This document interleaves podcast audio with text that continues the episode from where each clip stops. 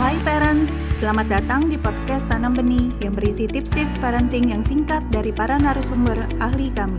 Untuk mendapatkan tips-tips terbaru kami, follow podcast Tanam Benih. Yuk kita dengarkan bersama.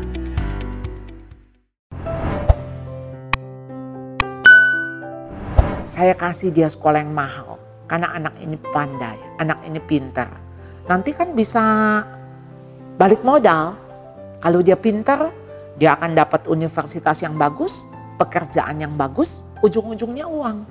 Oh ini anak nih kurang pintar, ah, sekolahnya yang jelek aja deh. Kasih sekolah yang murah. Nggak usah dilesin ini itulah. Dan juga dia belum tentu bisa berkembang. Bukankah Anda harus berpikir sebaliknya?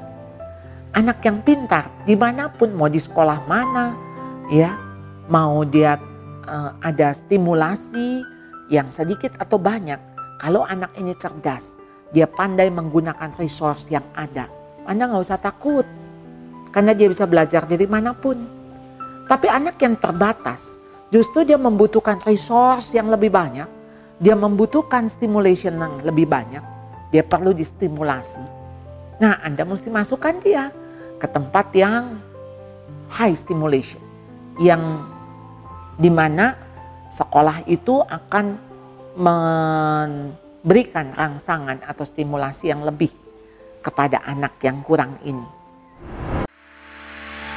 Terima kasih telah mendengarkan podcast Tanam Benih. Jangan lupa follow podcast Tanam Benih.